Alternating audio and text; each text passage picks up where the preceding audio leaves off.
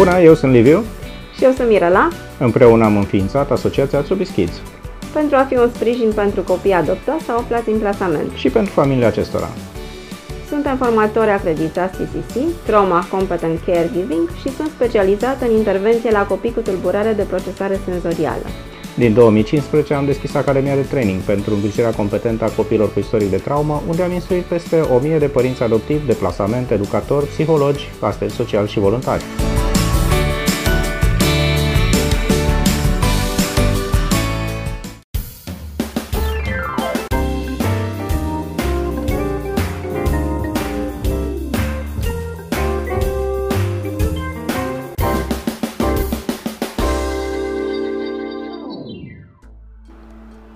Propune să faceți un joc pe care l-am făcut eu. Să încercați să vă puneți măcar pentru 5 minute în pielea acestor copii. M-am gândit așa, și eu și soțul meu. Există copii, mulți, care au nevoie de o mamă și de un tată. Am simțit că e sânge din sângele meu. Dacă aș fi putut să iau copilul de la prima întâlnire, aș fi luat-o cu balonașe, cu bine ai venit, cu surprize, surprize nu se vede diferența că ea nu este copilul meu biologic. Cea mai mare bucurie a fost când am adus-o la București. Deci pentru mine a fost cea mai uh, mare bucurie. Așa mi-a dat Dumnezeu.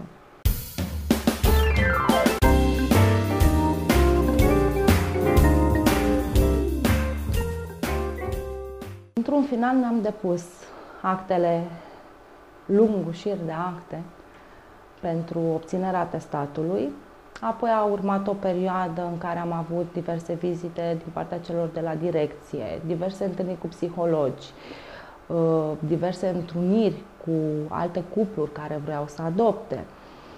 Um, din punctul meu de vedere, nu a fost ca și timp mult. Atestatul l-am obținut destul de repede. În toată această perioadă te gândești cum o să arate, cum o să fie, cum o să se comporte, dar o să-i placă de noi, dar nu o să-i placă. Îți pui tot felul de întrebări. Începusem cu soțul, cum aranjăm în casă, uh, o fi blond, o fi brunet, o fi mi-ar place să-l cheme așa, să o cheme. Uh, deja începusem să ne luăm rolul de părinte, așa, uite, o să ies cu copilul în parc, uite, o să ne uităm la desene, uite, o să facem. E, într-un final am obținut atestatul, după care am aflat de lista copiilor greu adoptabili. După ce am văzut uh, lista, am blocat copilul. La prima vizită ne-a spus că fata noastră are un ușor retard mental pe palierul cognitiv.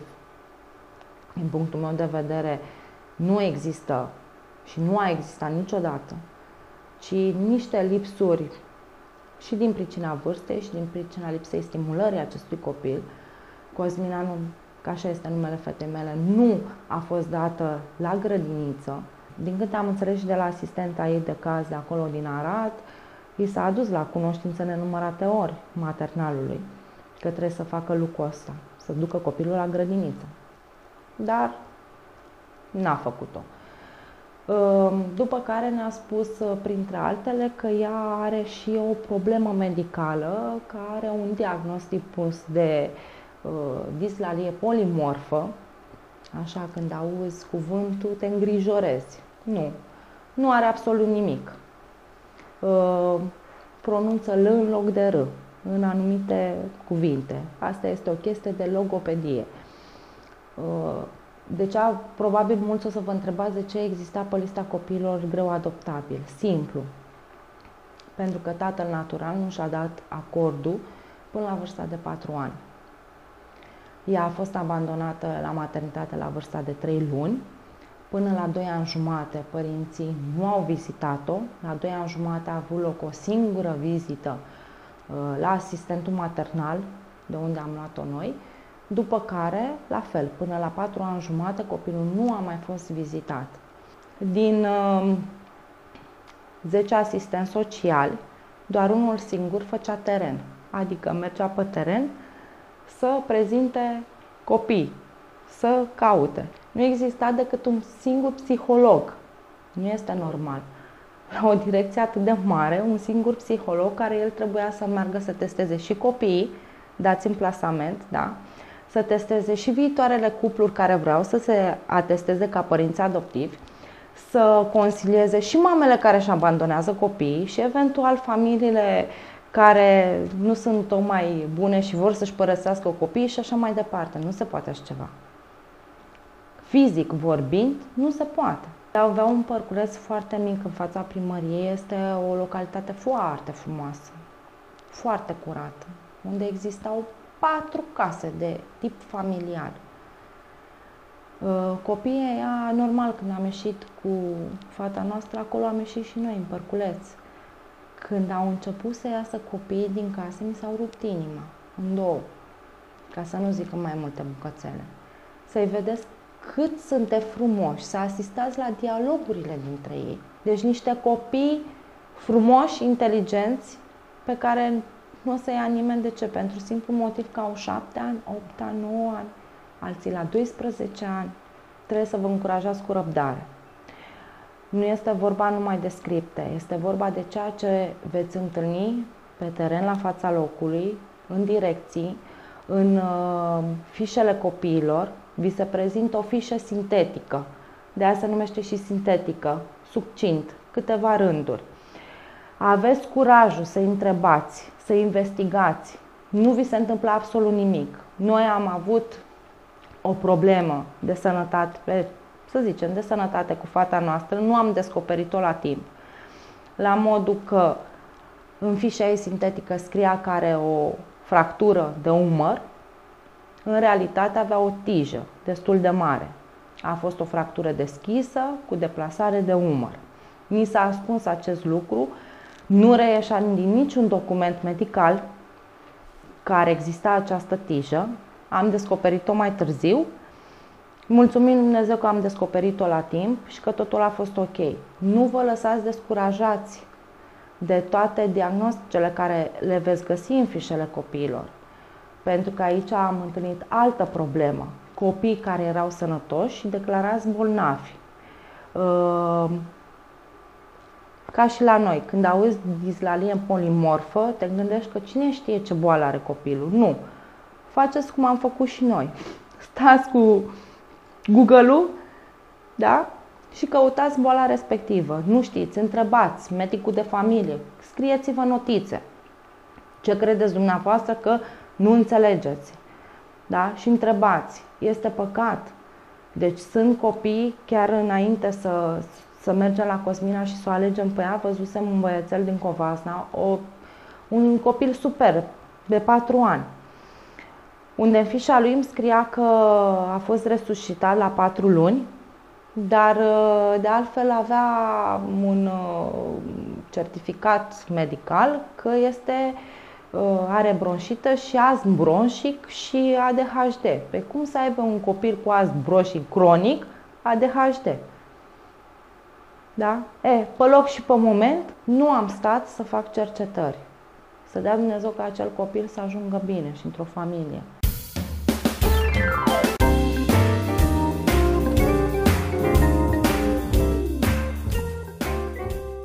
Momentul întâlnirii mi, l-am, mi-l aduc foarte bine aminte, însă nu știu cum să vi-l descriu așa cât ce am putut să simt, că a fost foarte emoționant. Mi-aduc aminte și acum că soțul meu tremura așa, deși e un tip foarte masiv, tremura și făceam semne și spuneam, nu fi așa, încurajează-mă, că și eu erau la fel. Însă copilul a venit spre noi. Eu m-am dus, m-am prezentat și s-a uitat la mine și a zis, știam că o să veniți la mine, și am spus, da, zic, ți-a spus uh, asistenta maternală? Zice, nu, doamne, doamne. Ulterior, când am adus acasă, într-adevăr, uh, ne-a povestit că a avut un vis. Că l-a visat pe cu ei și că eu nu eram acolo. Și știa, când l-a văzut, da, știu că va fi tăticul ei. Pentru care, după o jumătate de oră de la întâlnire, timp în care noi ne-am jucat, am povestit, am colorat, era foarte calmă și liniștită. Așa, ea ne-a dat o energie foarte pozitivă și încurajatoare. Ne-a spus când o luăm acasă. Am rămas un pic blocați, emoționați Și de aici a fost totul, totul a plecat de la sine. Normal, ca orice părinte care ai copilul biologic, probabil și cu cel adoptat, faci la fel. Cu balonașe, cu bine ai venit, cu surprize, surprize. Când a pășit prima oară în casă, nu a avut nicio curiozitate să întrebe unde e patul meu ă, sau, ă, eu știu, unde e bucătăria. Din contră, s-a comportat ca și cum era căsuța ei dintotdeauna. O reacție, am rămas foarte surprinsă. Deci mă așteptam să întrebe. Ceva, să pun o întrebare. Unde? Nu. Poate, eu știu, și din pricina faptului că noi de câte ori vorbeam cu ea la telefon, ne vedeam și pe cameră și arătam unde va locui. Poate și din cauza asta mă gândesc că ea, ca orice copil, și-a făcut un vis cum arată casa ei. Am trecut de prima seară, totul a fost bine, ok. A doua zi dimineața am început cu micul dejun. Aici a fost prima surprindere a mea, sau cum să spun eu, primul adevăr. Ce vrei să mănânci? Mititica răspuns de copil. Ce vrei tu? Eu mănânc orice. Bineînțeles că i-am dat copilului la micul dejun ce mi se spusese de către asistentul maternal, respectiv lapte, brânză, șuncă. Am văzut că nu prea se atinge. Și atunci am spus așa, uite cum facem. Tu îmi spui mie ce nu vrei să mănânci, ce ai mâncat tu prea mult acolo și nu mai vrei să mănânci și eu spun ce pot să-ți ofer. Și săraca a început să-mi spună, de la un moment dat i-am spus, mami, stai să iau un creion și o hârtie, că sunt foarte multe și să nu omi ceva. Orice maternal are un caiet care teoretic ar trebui să țină o evidență cu activitățile copilului, atât din punct de vedere medical, cât și, eu știu, școlar și ce mai au ei acolo. Uh, scria că are 17 kg și 1 metru și 10. În realitate, copilul avea 14 kg jumătate îmbrăcată și încălțată și avea 1,04 m. Încă de la prima vizită, asistenta ei de caz uh, i-a spus doamne maternale să încerce să pregătească copilul, pentru că așa se face. Ea știu foarte bine că nu sunt părinții maternali, nu erau părinții ei. Deci, din punctul ăsta de vedere, nu avem ce să le reproșăm. și să o pregătească că noi suntem viitorii ei părinți. La început ne spuneam uh, mami Ioana și tati Marius uh, cât erau și ei de față. Maternale îi spunea într-adevăr mama că mi se pare firesc și normal pentru că pe ea a deschis ochii prima oară. Soțul maternale care era și el asistent maternal, tocmai ăsta era și motivul pentru care aveau patru copii, doi erau în plasamentul ei și doi în plasamentul lui, îi spuneau pe nume, cum ieșeam cu copilul pe poartă, că stăteau la curte, nu mai era mami Ioana și tati Marius, eram numai mami și tati. Cum nu mai eram în preajma maternalelor, copilul se comporta normal, natural. Și după o jumătate de oră ne-am trezit, noi aveam un local mai special unde mâncam, ne-am trezit cu maternalii după noi, amândoi, încercă să se justifice că vreau să schimb o baterie la cheia de la mașină care nu mă interesa. În momentul în care soțul m-a atenționat și mi-a spus că au venit, am încercat să sun la asistenta de la direcție, să întreb, domne, ce se întâmplă cu ceilalți copii? Cu cine au rămas? Ei teoretic trebuiau să rămână acasă. Plus, eu nu știu dacă ei aveau dreptul să ne încalce nouă programul de vizite, de acomodare, ca să zic așa. N-am primit niciun răspuns. Era după ora 4, asistentul de caz nu a răspuns că își terminase programul, i-am trimis un mesaj, nu ne-a răspuns, însă a doua zi la direcție am fost foarte surprinsă de reacția domnului uh, psiholog. M-a întrebat uh, dacă m-am simțit urmărită și n-am mai rezistat. Și am avut un pic de divergențe. Și vă spun și ce, că i-am spus foarte clar, nu, eu, o femeie de 40 de ani, să mă simt urmărită și nu asta trebuia să mă întrebe, ci să se gândească cu cine au rămas ceilalți copii micuți, copil de 4 luni, de un an și 8 luni și de 2 ani și 8 luni. Într-adevăr, în casă mai exista un domn în vârstă la 80 și ceva de ani care fata mea dormea în dormitor cu el, care era tatăl maternalei, care iară nu mi s-a părut ok. Am sesizat și lucrul ăsta, însă nu s-a luat niciun fel de măsură. Asistentul de caz a spus cu nonșalanță că se știe de situație, ok, se știe, dar de ce nu luați măsuri?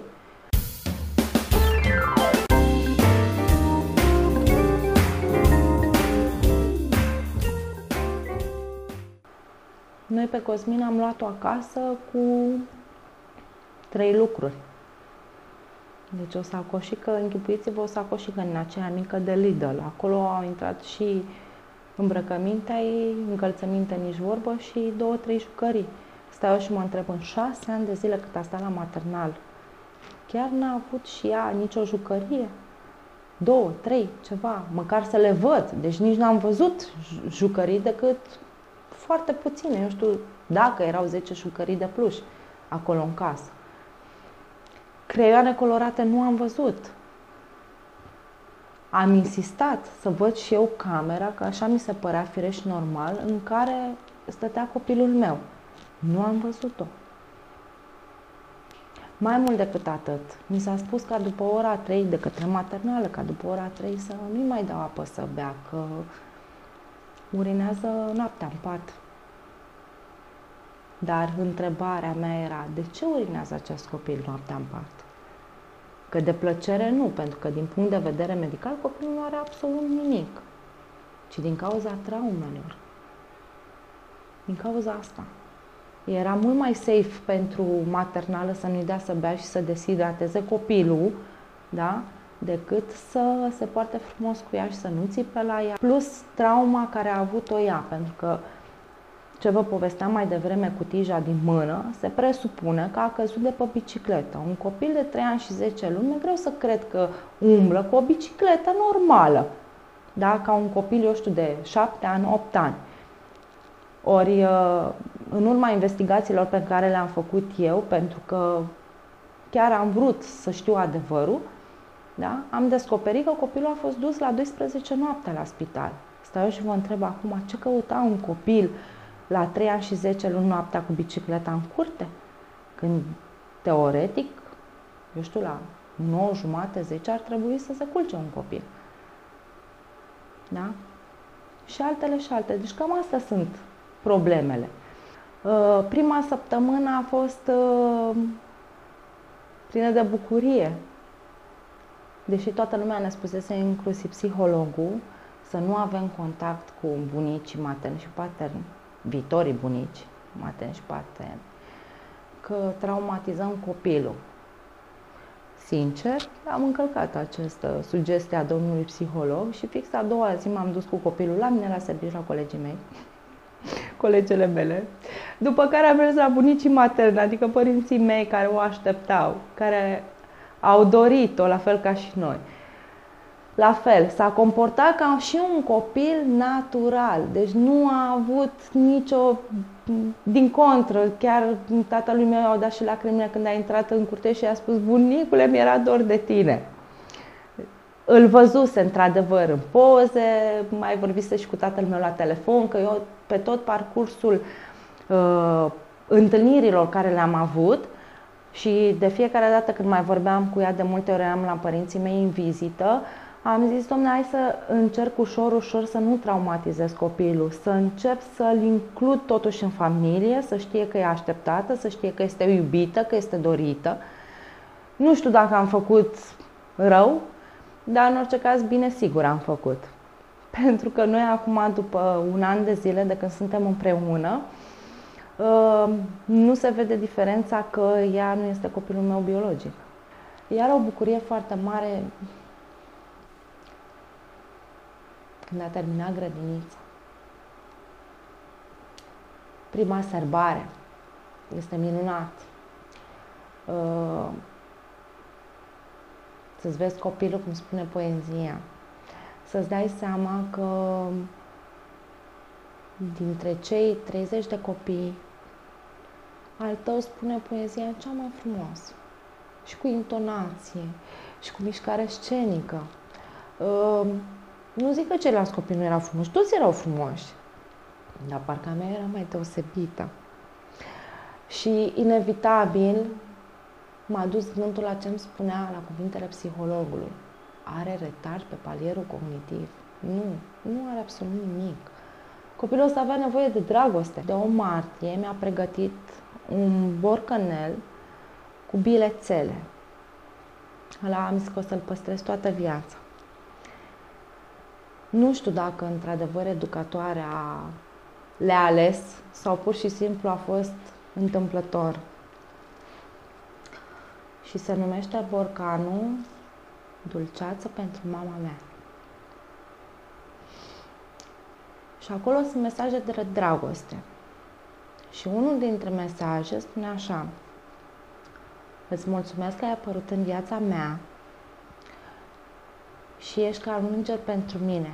Mami, te iubesc.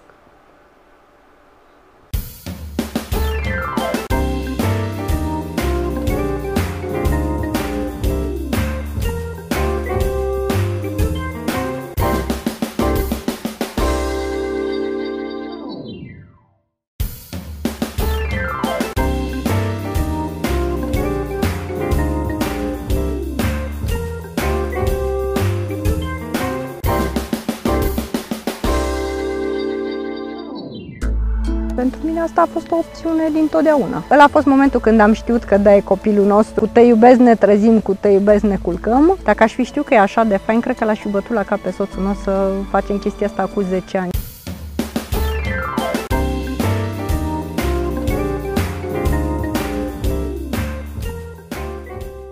diagnostic de infertilitate, cauză nu există, analize clinic sănătos și la unul și la altul, până ne-au făcut calculul pentru inseminare și vitro și toată nebunia și am zis, ce să fac? Nu mă joc de Dumnezeu. I-a zis direct soțului meu, eu asta nu o fac.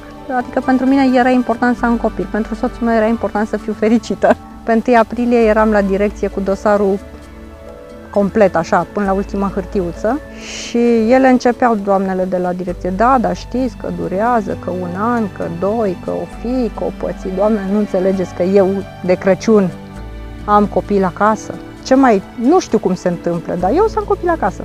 Mi-au chemat să ne ducem la cursul de abilități parentale. La curs am întâlnit tot felul de familii care aveau copil biologic și vreau să adopte, care aveau copil în plasament și nu vroiau alții să-l adopte și s-au hotărât ei să-l adopte, ca și noi care vroiau copil.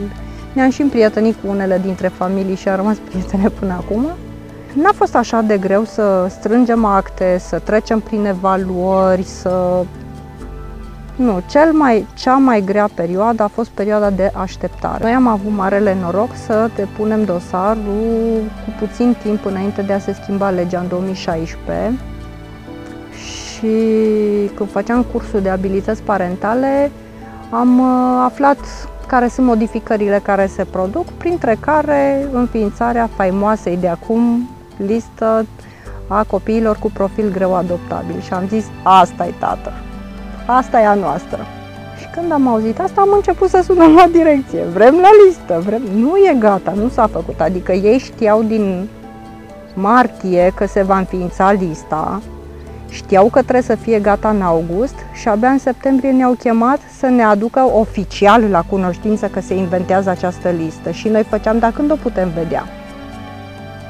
Și am putut vedea lista în octombrie sau noiembrie, ceva de genul ăsta. Ne-am dus odată la listă, soțul meu era setat pentru că cei de la direcție prezentau lista asta ca pe baubau, adică de genul, bine, dacă nu vreți să așteptați și vreți neapărat din listă, ca și cum în listă sunt numai copii bolnavi. Deși ei ne-au prezentat criteriile după care acești copii intră în listă. În martie mă sună soțul, eram la serviciu și zice, uite, m-a sunat de la direcție că au găsit un copil în listă care ei cred că am fi potriviți pentru el. Ce zici, mergem să-l vedem? Și eu de acolo, cum adică mă întreb, dar trebuia deja să dai răspunsul, nu ce zici, mergem? Normal că mergem, adică... Și mi-am dus, am văzut băiatul la direcție, eu după ce am văzut poza nu mai voiam să știu nimic, am întrebat și când putem pleca să-l vedem. Și când ne-am uitat, copilul era din județul Sălaj și soțul meu făcea, el militar fiind, nu putea primi permisie, învoire și din astea. Mamă, dar e tocmai la sălaj. Și eu făceam, și când plecăm? Adică eu eram așa de setată că puteam să plec și singură, nu... Doar că era un lucru care trebuia făcut în doi. Am văzut copilul, soțul meu era așa, cum să zic, rezervat, ca să zic uh, un cuvânt frumos. Și a rămas rezervat până când Alinul nostru i s-a urcat în brațe. că acolo i s-a rupt filmul și a zis gata. Adică ăla a fost momentul când am știut că da, e copilul nostru fără niciun fel de piedică și că nu mai contează indiferent cât mai durează să așteptăm din momentul ăla, că chiar nu mai contează copilul nostru și poți să fie acasă. 8 uh, martie 2016, prima discuție la direcție și 8 mai 2017 copilul acasă, deci un an și două luni cu totul. Dacă aș fi știut că e așa de fain, cred că l-aș fi bătut la cap pe soțul meu să facem chestia asta cu 10 ani și de câte ori îi spun asta, el îmi zice nu mai spune așa, pentru că nu l-ai fi avut pe Alin, că ai fi avut pe altcineva și atunci da, așa este, nu l-aș fi avut pe Alin și dacă l-aș fi născut să fie copilul meu biologic, nu putea să fie mai asemănător cu noi și mai pe placul nostru decât este așa, el acolo cum e el. Greu a fost să începem să învățăm limbajul bebelușesc. Ce vrea nene! Ne-a luat două săptămâni când l-am adus acasă să pricepem că copilul nostru plânge noaptea că e foame. Că noi nu pricepeam și îl luam și îl plimbam prin casă și nani-nani, puiul mami și na, mititel fiind nu putea vorbi, că a vorbit după, după 2 ani a început să vorbească mai bine, 5 cuvinte zicea când l-am adus la noi. Uh, era groaznic. Eu ca eu stăteam în concediu de acomodare. Mai dormeam cu copilul ziua, dar soțul care lucra în ture și nu se duce la muncă să stea pe un scaun, ci trebuie să fie acolo cu toate simțurile, a fost foarte greu. Eu foarte obosită după o zi de muncă, copilul mă ia de odihnită și îi spun la un moment dat, potolește-te, nu mai fi neastâmpărat, nu mai fi obraznic, nu știu cum ai zis, la care el, mami, nu sunt obaznic, sunt felicit. De ce ești mă fericit? Pentru că mă iubești tu pe mine. Deci a fost așa.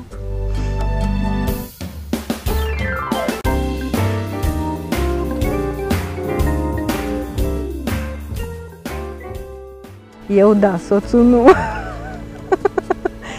Am zis, copilul meu nu trebuie să rămână singur la părinți și eu îmi doresc foarte tare. Frate, soră, ce-o fi pentru el? Asta e nenegociabilă. E doar o chestiune de timp. Să-și seteze așteptările și să caute să-și seteze așteptări realiste. Cine se decide pentru adopție să se întrebe de ce vreau să adopt. Dacă motivul lui este să aibă cine să-mi aducă o cană de apă la bătrânețe, să uite de adopție. Eu personal am vrut adopția, îmi trece viața mai frumos. Am motiv să mă trezesc dimineața, să mă dau jos din pat, să mă duc la lucru. Am motiv pentru ce să vin acasă îmi sunt zilele însorite și luminate de râsul copilului. O să vină și greu, sunt convinsă. Dar acum ne încărcăm bateriile cu tot ce e plăcut și frumos și pozitiv și mai încolo vom scoate din rezerva asta ca să depășim momentele grele. Dacă îmi pleci cu gândul că să aibă cine să-mi aducă și mie sau să fiu în rândul lumii, eu nu sunt în rândul lumii, că toți prin jurul meu de vârsta mea deja și însoară copii, nu fac copii. Dar contează ce simți aici.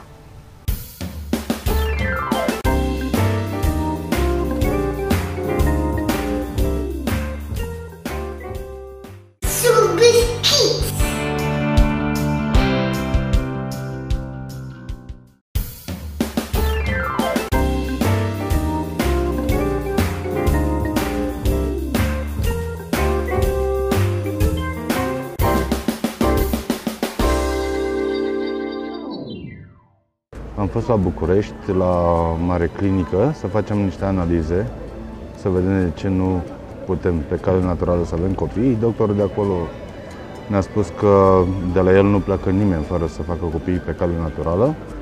Ne-a dat un set de analize, multe, o foaie A4.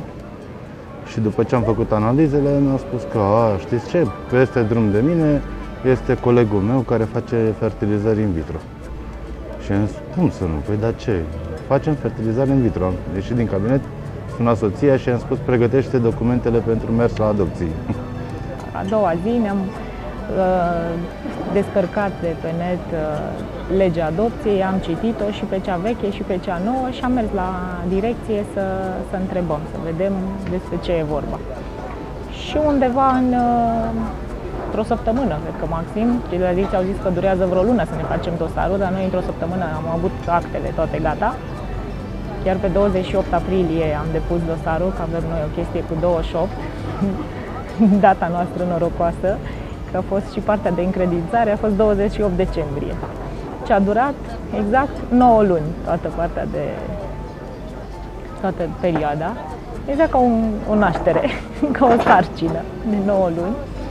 Am avut un doctor care ne-a spus că se dau credite la bancă pentru primul copil, ceva de genul prima casă. Și am zis, ok, nu ne trebuie. și banii pe care trebuia să investim în așa ceva, uh, îi investim în educarea unor copii foarte frumoși. Am zis că sunt atât de mulți copii părăsiți și uh, ne-am văzut că putem să luăm această decizie și să, să ne adătăm așa de bine și de ușor cu alt. Un alt copil, până la urmă, nu contează dacă îi dai naștere, că contează cum îl educi și cum îl iubești și ai grijă de el.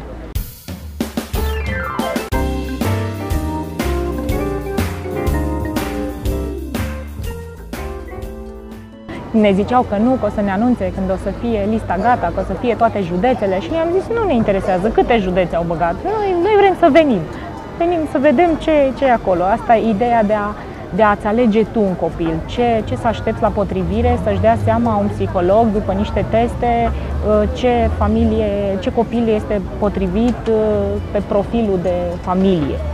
Eu n-am, nu, nu înțeleg cum poate să decide altcineva în locul tău, ce poate să simtă cât ar fi și psiholog.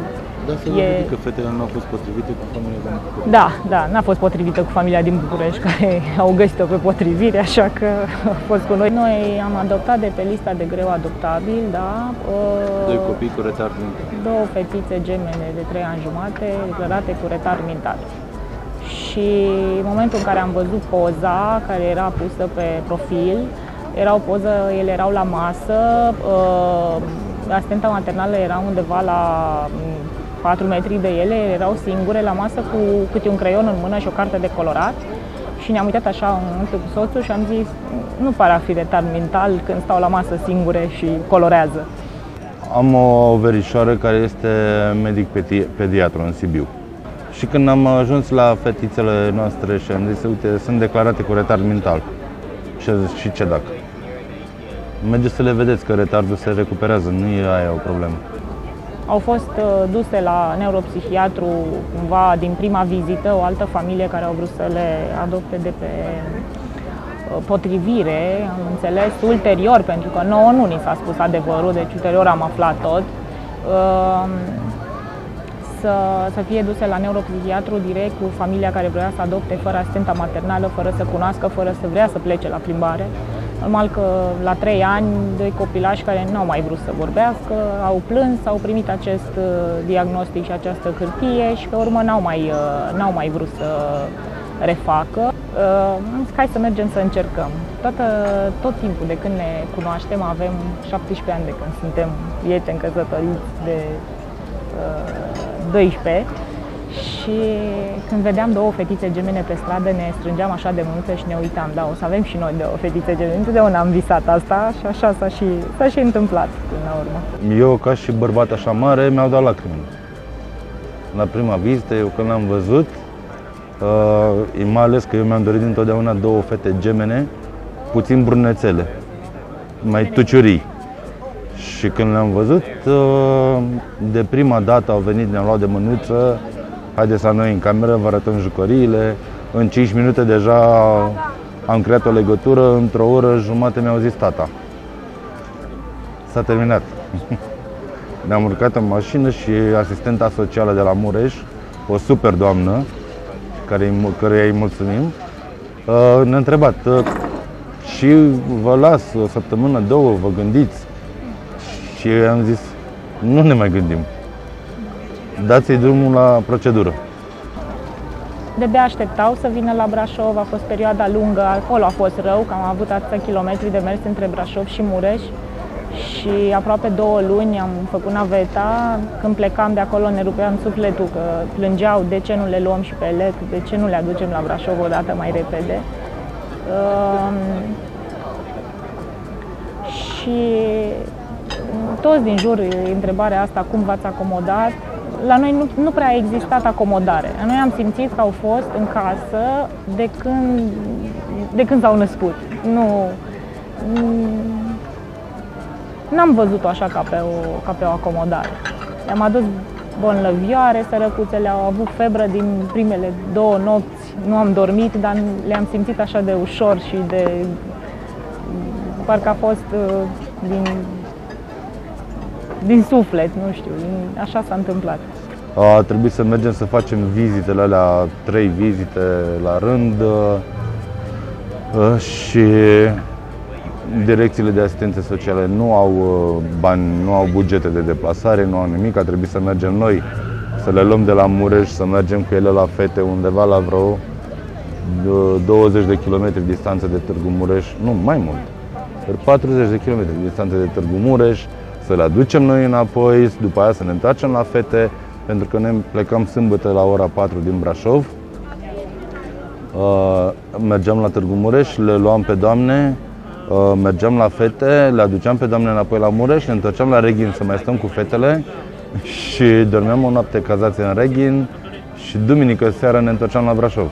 Au, uh, au fost erori în, uh, în dosar, a trebuit să dăm o grămadă de informări la tribunal, pe la Mureș, plus că nu, nu s-au încadrat în termen pentru încredințare. Cel mai mult ne-a încurcat statul român, că în rest totul e ok. Când ne-am dus să le facem certificatele de naștere, ne-au plimbat de nu, nu știau ce anume trebuie să facă. Deci Poșta Română, Tribunalul, Primăria cu certificatul de naștere ne trimitea N-au înțeles că noi am adoptat copiii din Târgu Mureș și am adus la Brașov și trebuie să, ne facă, să le facă certificat de naștere pe numele nostru care locuim în Brașov. Și au zis că Ok, și acum copiii duceți înapoi la Mureș? să mergem la arhivă. Ce arhivă? Că fetele nu sunt la arhiva de la Brașov. Nu au certificat de naștere în Brașov, s-au născut în Mureș. Păi și noi ce trebuie să facem acum?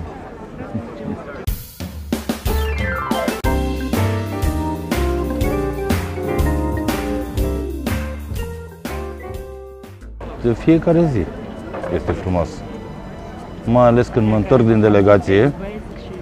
Când mă întorc din delegație, au așa o mare emoție și încep să țopăie și mă mușcă de burtă, mă, uh, se urcă, mă trag de păr. Uh, fiecare zi e diferită. Din păcate, ei, um, fiind mai în vârstă mult, uh, se gândeau mm, și imaginau povestele, poveștile din timpul comunismului, tot felul de aberații, tot felul de porcării. Și le-a zis, mă, nu mai e la fel, stați liniștiți. Uh, unul dintre bunici, dar să nu fie negre, să nu fie țigani. Ba da, țigani vor fi. Ce? care e problema? Dar uh, de când i-au văzut, au zis, uh, gata. Deja uh, nepoților uh, naturali sunt pe planul 2. Ale noastre sunt pe, pe, pe primul loc. Că de adoptat depinde, nu se știe niciodată. Niciodată să nu spui niciodată. Dar nu se știe. Poate doi băieței? Da. Ce mai familia.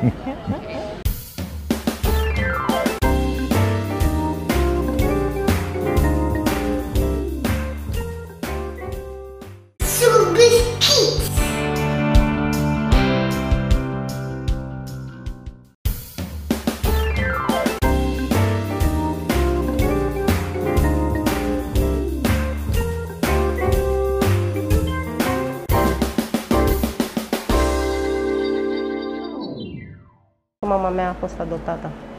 Și am avut o înclinație spre lucrul ăsta de la început. Eu am știut întotdeauna că vreau o fetiță, de, întotdeauna. Nouă ni s-a părut că vrem noi, dar trăirea este ca vrut Dumnezeu. Sunt copii care cu siguranță stau și așteaptă și care cresc în sistem așteptând să vrea cineva să se uite la ei.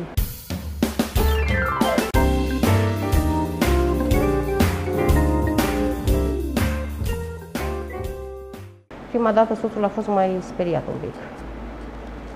Ca toți oamenii care aud așa, ca din folclor, dacă o să fie cum o să fie, dacă nu o să fie bine, nu știi ce te așteaptă. Situația noastră a fost așa un pic uh, specială, că deși noi cochetam cu ideea să depunem dosarul, începusem cu niște caracterizări, cu niște vecini, să ne interesăm, să ne ducem, dar nu depusesem încă dosarul. Deci noi am cochetat 5 ani cu ideea, hai acum, hai acum, hai acum.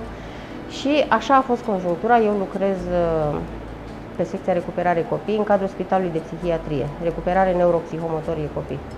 Și fetița pe care o avem noi acum a venit atunci la o internare, pentru că ea la 4 ani a avut o pareză facială pe motiv de sechele de rahitism.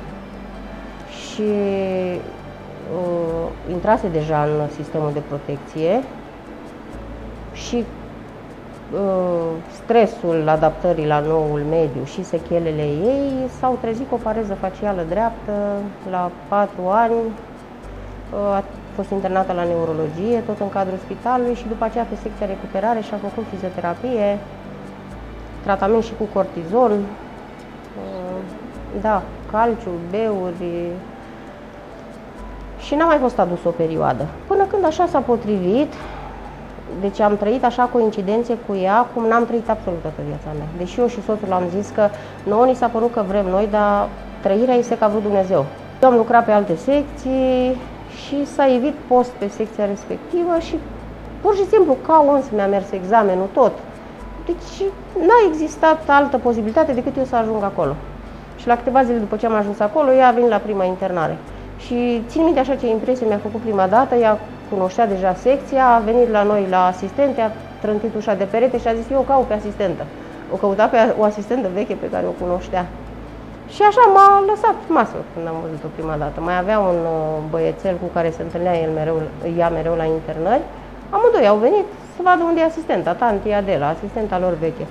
Și cum am văzut-o, eu am fost sigură la cât de deschisă era, eu am fost sigură că amândoi au părinți. Am descoperit că doar el are părinți și că ea nu are părinți, că este în sistem. Ne era teamă că în sistem precis sunt uh, copii care au probleme. Că, da, că sunt probleme de sănătate, tot felul de probleme de adaptare uh, și când am văzut am zis, asemenea copii sunt în sistem, nu mai stăm pe loc. Acum, mi-am făcut o teorie soțului meu acasă și în câteva zile am terminat dosarul. Așa a fost dintr-una într-alta că noi având deja atestatul, în iarnă i s-a deschis ei uh, procedura, că atunci nu avea procedura deschisă și nici până atunci nu s-a potrivit să ne cheme la alt copil. Uh, și noi eram așa în tensiune că ne gândeam cine o fi, dar să fie, să se aleagă odată, pentru că așteptarea, eu înțeleg pe toți părinții adoptivi, așteptarea este foarte grea. Doar că momentele alea sunt grele, dar nu știi că de fapt tot ce te așteaptă, te așteaptă după. Dar sunt așa de grele momentele alea. Eu eram la serviciu, m-a sunat, m-a apucat plânsul și am zis mai zi o dată. Mi-a mai zis o dată, mai zi o dată. Deci cred că de vreo 5 ori am zis mai zi o dată, să fiu sigură că asta e, că e adevărat. Că nu vine să cred că este adevărat, ca, ca să aflu că o refuzase o familie înaintea noastră, deci așa, așa coincidență noi n-am trăit în viața noastră. Deci pentru că ea a fost internată la spitalul de psihiatrie, am înțeles de la doamnele de, uh, din echipa cazului nostru că a fost refuzată de o familie. Deci a fost așa special pentru noi. Deci a fost special pentru noi. Și de aia zic că atunci când uh, ne-a chemat pentru potrivire, deși noi uh, aveam grupa de vârstă 4-8 ani, pe loc am zis, eu nu mai stau să mă gândesc. Am uh, făcut declarația imediat, adică... Câți ani avea fata? Uh, împlinea a doua zi 8 ani. Deci așa a fost. Deci astăzi ne-a chemat pe 13 februarie și a doua zi împlinea 8 ani. 8 luni de la atestat până la uh, încredințarea în vederea adopției. Mai lungă a fost așteptarea noastră până să ne hotărâm noi. Adică mulți oameni, dacă și-ar da seama că ei stau pe gânduri mai mult decât ar trebui și în funcție și de grupa de vârstă, dacă nu vor copil foarte mic, cred că mulți ar putea în jumătate de an până într-un an să aibă copilul la casă. Încă așa curg lucrurile, pur și simplu așa curg lucrurile.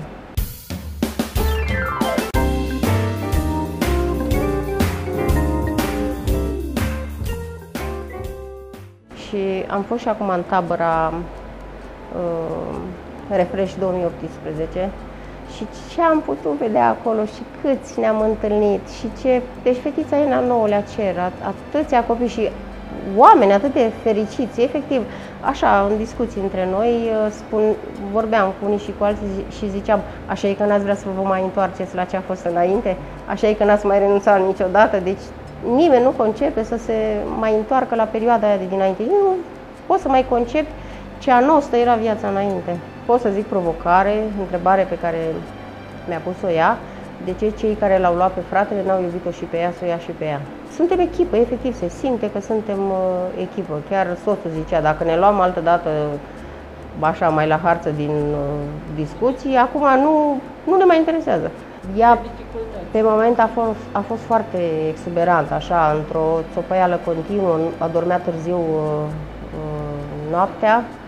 Uh, și să zicem că încet, încet s-a adaptat, dar ne-am trezit în uh, august atunci, că se trezea noaptea plângând, pleca prin casă și o găseam uh, trântită pe canapea, cu fața în jos, uh, nu știa că a plecat, papuci într-o parte, au ieșit din ea emoțiile vechi adunate, toate temerile ei și se trezea plângând. Nu știa exact de ce, că de dor de nu știu ce, că e frică de copii mai mari și care au dat-o deoparte. Sau...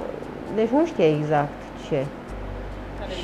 Da, și nu mai sunt episoade din astea. Deci atunci, în prima săptămână, s-au încheiat. I-am explicat uh, de slujba de adopție, i-am explicat că vrem să-i uh, atribuim uh, naș, să fim o familie și în fața lui Dumnezeu. Deci, efectiv, toate au curs. Deci n-a avut nicio, nicio temere și a fost exact ce și-a dorit ea, dorin, marea ei dorință. Ea a vrut să aibă familie, adică a înțeles că trebuie să aibă mamă și tată și să aparțină de o familie. Deci a fost chiar foarte ușor cu ea. Asta e ce și-a dorit ea. Toată lumea vrea să știe văr de a întâia, văr de a doua, nepotul cui, mătușa cui, toată lumea e rudă cu ea și chiuie când află că mai are încă o rudă, că mai are încă o rudă. Uh, s-a căsătorit de curând o nepoată, s-a dus la mire pe care nu-l văzuse în viața ei și a zis eu mă bucur că acum mai am un văr. Că sunt momente în care zice ce bine că suntem împreună. Sau stăm, să zicem, la povești în sufragerie pe canapea și zice ce bine să ai familie. Și ne uităm la ea că zice așa cu tot sufletul. Și a dorit și a înțeles ce înseamnă. Adică a știut ce îi lipsește. Cu cât e mai măricel, știe ce îi lipsește. Și am sentimentul că oamenii care nu adoptă nu știu ce au pierdut. Sau cei care se tot uh, întorc, se hotărăsc să întorc, chiar se mai gândesc, nu știu ce pierd. Deci eu cred că trăirea e, e foarte profundă. Când știi că asta e ce ai ales și că asta e ce ți-ai asumat, adică mi se pare atât de asumată dragostea în adopție, pentru că din un copil care până adineauri era străin, efectiv îl faci parte din tine.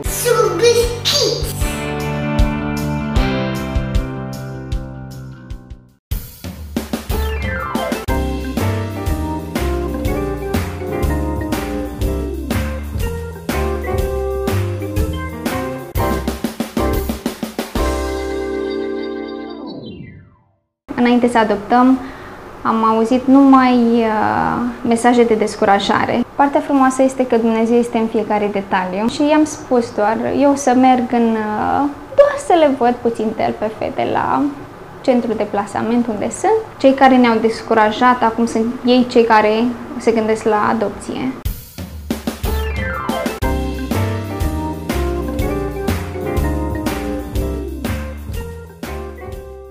În momentul în care ne-am decis să adoptăm, am, ne-am întâlnit cu foarte, foarte multe persoane. Am încercat să creăm uh, un network, să, să ne creăm cumva o comunitate care știe mai multe despre adopție. În final, noi am stat liniștiți un pic, am zis să facem pauză, aveam și alte uh, um, probleme administrative la care lucram în perioada respectivă, am zis nu-i nimic, mai așteptăm un an și după care ne decidem um, pe ce cale vom merge, plasament sau direct adopție. Ochii și inima noastră ni s-au blocat pe la două poze, două surioare, aveau 5 și 6 anișori um, atunci. Era exact opusul la ce doream, noi vroiam un copilaș și foarte micuț. și Dumnezeu ne arată de multe ori că, de fapt, e ok să, să ne punem încrederea în El, chiar dacă nu exact după cum ne-am imaginat. Și i-am spus doar, eu să merg în, doar să le văd puțin tel pe fete la centru de plasament unde sunt. Cât uh, timp soțul meu a fost, fost plecat, uh, el a plecat, cred că într-o zi de marți. Miercuri m-am dus și le-am văzut, eram prea entuziasmată să nu merg. În perioada respectivă, noi tot le-am mai sunat la apartamentul în care locuiau să vedem cum sunt și am aflat atunci că fetițele erau, uh, plângeau în fiecare noapte după noi, deși ne cunoșteau de foarte puțină vreme. Dar era prima oară când au fost atât de... cineva și-a arătat interesul și le-a arătat dragoste pentru prima oară. Atunci ne-am decis ca să mergem mai departe, deși eram uh, puțin tel speriați uh, de noua aventură. Bineînțeles, prima oară când le-am văzut erau foarte liniștite, calme, colorau, copilul perfect. Cu cât mai mult ne-am cunoscut, cu cât mai mult s-au simțit ca acasă. Și faza de lună de miere a durat foarte scurt. Primul an a fost uh, mai dificil, ne-au și spus dinainte că uh, cel puțin îți ia un an ca să simți acel atașament de copil. Eu am zis, a, după o săptămână cu siguranță voi fi foarte atașată de ele, ele de mine. Uh, adevărul este că uh, și după un an de zile fetele încă mai făceau window shopping, adică mai verificau prin biserică, poate familia cu tărică e mai bună pentru mine sau... Și mă simțeam rănită personal. Uh, dar uh, de fapt, fetele nu știau ce înseamnă familie. Ele au fost uh, abandonate uh, la, probabil la 3-4 ani. Nu au stat foarte mult în sistem, cam un an jumătate, din câte am înțeles. Uh, dar au fost abandonate mai întâi de mama lor biologică, uh, rămăseseră cu tatăl lor, pe care tatăl nu putea să, să le îngrijească și s-a sugerat să meargă să le ducă la un centru de plasament unde pot avea mâncare zilnic și îngrijire. Și atunci tatăl le-a dus la un centru de plasament. De atunci uh, nici mama, nici tata nu i-a vizitat niciodată.